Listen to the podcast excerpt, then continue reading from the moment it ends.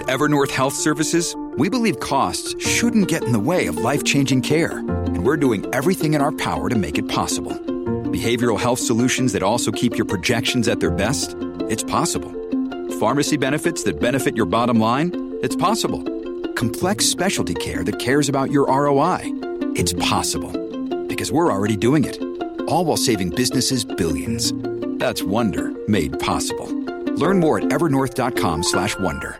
On the inflation story and the interest rate story and the economic story from our next guest, former Senator Phil Gramm, for many years senator from Texas.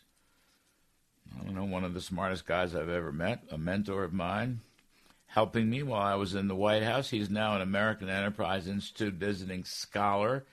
Uh, Phil Gramm, thanks for coming on. Appreciate it. Thank you, Larry. Let me begin. Uh, Some very nasty inflation readings this week. Consumer prices rising eight point three percent. Producer wholesale prices rising eleven percent. Import prices rising twelve point five percent. Even with a reasonably strong dollar, import prices are rising. Uh, President Biden still in denial, blaming Vladimir Putin, blaming energy companies, blaming Donald Trump, blaming everybody in sight. Uh, what do you make of it, Senator Gramm? What are you thinking about?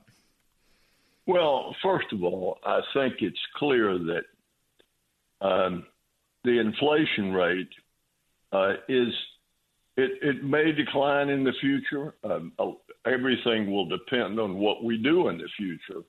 But as of right now, the inflation rate is high, and there's every evidence that it is going to stay high. In fact, the decline from eight point five percent to eight point three percent for the twelve-year inflation rate was almost all due to a decline in gas prices, and since not only come back, but they're now at the highest level uh, that we've seen in the modern era. So uh, I think we have a problem. I think it begins with spending.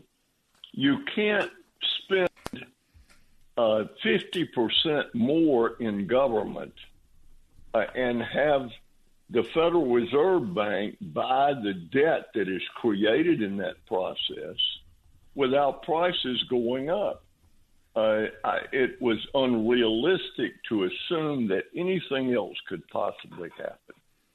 And uh, until the spending stops, Uh, we're going to continue to have inflationary pressures building in addition to the ones we already have.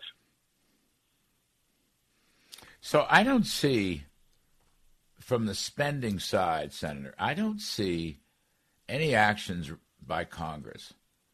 I mean, Biden, for example, wants more spending. When when he gave his uh, speech uh, last Monday, excuse me, last Monday or Tuesday, he outlined about a half a dozen spending initiatives, you know, social spending programs mainly, sort of a, he's still pushing his Build Back Better.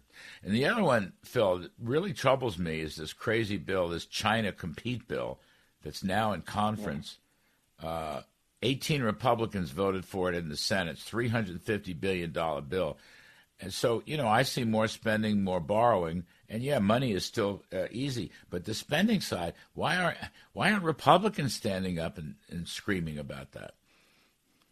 Well, it's clear that there's at this point there's virtually no hope of a reversal and actually beginning to try to reduce spending.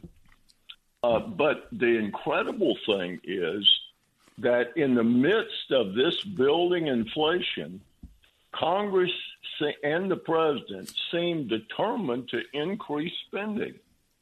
Uh, and I think the Chinese Compete bill is a perfect example. Um, the uh, the whole uh, foundation of thought in the bill is that we can compete with China by out China and China. Mm-hmm. By basically having government get involved in picking winners and losers. Uh, there's already building evidence that we're going to have an oversupply in the future of computer chips. And so what is government doing as new plants are being built all over the world? Trying to subsidize it with money we don't have and shouldn't be spending. So, no, it's a terrible bill, and I, I've, I've written articles in opposition to it. Um, but um, there is a compulsion to spend money, and when you're spending vast amounts of money, Uh, the the uh, any resistance to spending, it seems to vanish. And the other side is the Federal Reserve is buying uh, about half of the uh, bonds being issued, you know, borrowing to finance spending. And the Fed, you know, re- Phil, I don't. The Fed is awful slow. I mean, so many economists, including myself, for heaven's sakes. They're behind. They're way behind the curve. Uh, they got, you know, they're raising the target rate by fifty basis points, Fed funds rate, with an with an eight point three percent C P I. I mean, let's assume, okay, the broadest inflation indexes, uh, personal consumption uh, index, and so forth. The inflation rate may be basic six and a half to seven percent. All right, that's the lowest I can find any place. And the Fed's got a target rate that's le- less than one percent. So there's no positive real interest rates. And their balance sheet, they're still putting cash into the economy. They say they're going to slow that down, but they're still doing it. So I, I don't really get this. I mean, I don't see how we're going to conquer inflation here. Well, I think they're trying to get a delicate balance to constrain the inflation without tipping the economy into a recession, and I understand that, and so I certainly appreciate it.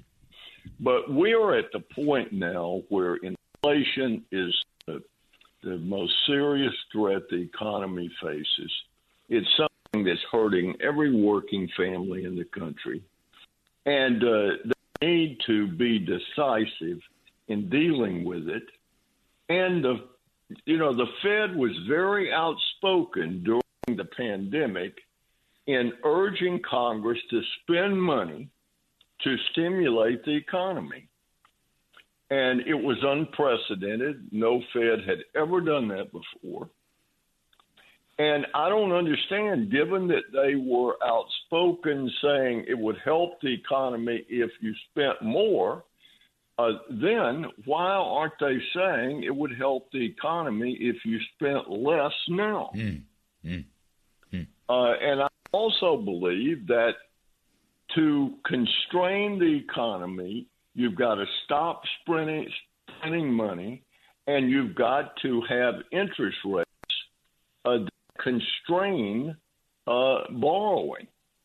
And uh, I think we're moving toward that, but I believe we started to put the brakes on uh, too late.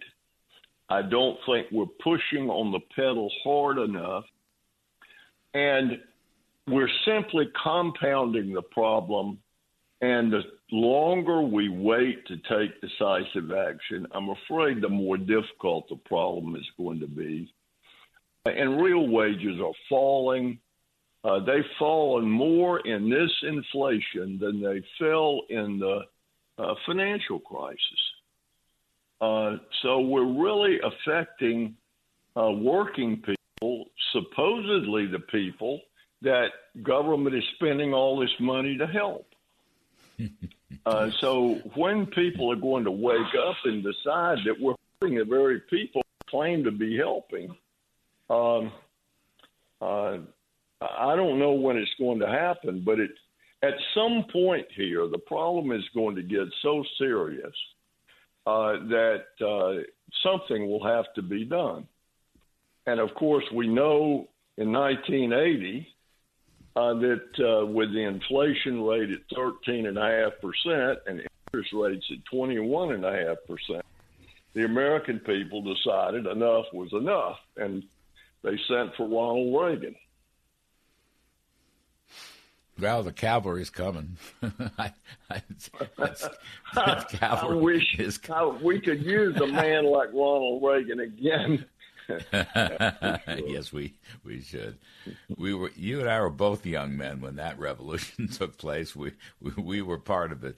Um, don't know if I see a Reagan on the horizon, but but but we'll see. Phil Gramm, what what are the odds that we can have a soft a soft landing? What do you think about that?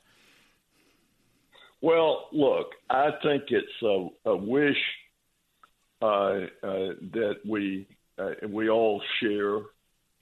Um, I think it's increasingly improbable. Um, and sort of my view is like, if you got a toothache, you know it's going to hurt when you go to the dentist, but you want to get it over with. Mm. And uh, I, I think people are ready for decisive action. Uh, and a lot of correcting policy is admitting you made a mistake. Uh, it's awfully hard uh, to change policy if people don't acknowledge the policy that created the problem uh, uh, was the wrong policy. And what we're doing now is this incredible example of where uh, the president says we need more oil and gas production, but I'm going to kill the oil and gas industry. Uh, We're going to provide more land for leasing, but I'm going to take offshore leasing rights away. Um, and uh, all the time we can uh, claiming that the very thing that caused the problem, runaway spending, is the solution to the problem. Hmm. Now, I don't know even if they believe that. Certainly the American people don't believe it. But I would have to say it's very discouraging that Congress keeps spending money. Mm. Um, and it's uh, it's remarkable to me. I I can't imagine uh, under these circumstances that there would not be a growing voice in Washington saying enough is enough, let's stop mm. the spending. Mm. Senator, let me let me take a quick break. Uh, I want to come back and pursue this because President Biden's speech uh, this past week was in complete denial about this. And, in fact, he keeps arguing that more spending programs uh, are going to lower costs for families and individuals uh, when, in fact, it's just the opposite. He will not. He won't own the problem, so he's never going to solve it. I got to take a quick break. Senator Phil Gramm, folks, I'm Larry Kudlow. We'll be right back after this brief message. From Wall Street to the White House, this is the Larry Kudlow Show. With former Texas Senator Phil Gramm. He's now an A E I visiting scholar. Uh, Phil, I want to just pick up on this. You know, Biden's speech last week, he basically blamed Vladimir Putin, and then he, you know, went on to make these political attacks. He was coming up with this phrase, ultra-MAGA. So they're trying to bring in Donald Trump, so blame Donald Trump for the inflation. There was no inflation during the Trump years. Trump left the inflation rate about one point five percent. Um, Biden denied, I mean, it was forceful. He denied that federal spending was the problem. And I just have a little list. Uh, in that speech, he called for more subsidies for child care, elder care, electric vehicles, farmers, home builders, and, of course, green energy. Wouldn't be a good Biden speech unless we had more green energy subsidies. So there he is saying spending's not the problem, and he put up a half a dozen additional spending plans. He's really still pushing for the five trillion dollars version of Build Back Better. So I don't. If you don't recognize the problem, how the heck are you going to solve it? If you don't own the problem, how the heck are you going to solve it? Well, I think that's the problem. Um, I think the Democrats, when Biden took office, could not resist throwing away almost two trillion dollars, uh, a fifty percent increase in government spending. And um, having thrown the money away, then they came for, and, and spent it in ways that induced people not to work. Hmm. You know, not everybody in America has an exciting job. Some people work hard and they do things that uh, are difficult. And if you're willing to pay people the same amount of money for not working, there are a lot of people that are going to not work. Um, if you uh, if you do that, you're going to have a reduction in the number of people in the labor market, and that's exactly what happened. Uh, and at the same time, of course, the spending is driving up the demand for goods and services. There are fewer people working, so you're producing few fewer goods and services. And we're not having cheap imports now because they have the same problems. And so all of this is creating a problem that is not going to get better until we change policy. Hmm. Uh, it's sort of like being overweight. You're not going to get rid of being overweight by justifying eating more. Hmm. You have to yeah. make a change. Uh, and if we're going to do something, and look, if we don't stop spending and the Fed really does put on break, the brakes, this new borrowing is going to create competition for available capital, and interest rates are going to really zoom. Hmm. So um, we're down now to the point where this thing could get significantly worse. Uh, and, you know, the all the discussions are it's going to get better. Um, and some parts of it, the parts of it that have to do with the so-called supply chain problem, but much of the supply chain problem, Larry, is we're trying to buy more goods than can be produced. That creates supply chain problems. So it's it's not just the lingering effect of the pandemic anymore. Uh, it's not just the war uh, in Ukraine. It's government in the midst of all these other uh, factors that are adding to the problem continues to spend money. Uh, and as a result, the problem is not getting better and could get worse. And my guess is if spending doesn't stop and the Fed really steps on the brakes, that you're going to see interest rates go up significantly because then government is going to be competing with the private sector for available capital. And that's where big-time recessions come from. So it's a no, serious uh, problem. No, I, I was just going to say, Senator Gramm, I was just going to say uh, on the supply chain stuff, if you're increasing demand at a rapid rate because of all this government spending and the Fed's easy money, um, nominal G D P, which is a pretty good proxy for aggregate demand, you know, nominal G D P is rising at double digits, ten or twelve percent. So pandemic or no pandemic, you can't produce enough goods to cover that. I mean, I think that's one of the problems in the supply chain argument. There, there's no miracle on the supply side. I mean, except for all the regulations that are cutting back on supply. But, you know, pandemic stuff notwithstanding, how the hell are you going to meet enough, create enough goods? How can you produce enough goods to meet a twelve percent increase in nominal G D P? I mean, we've never done you're that. Always, you're always going to have a supply chain problem when you're demanding more than society can produce. Right, right. And I mean, the su- supply chain has become an excuse.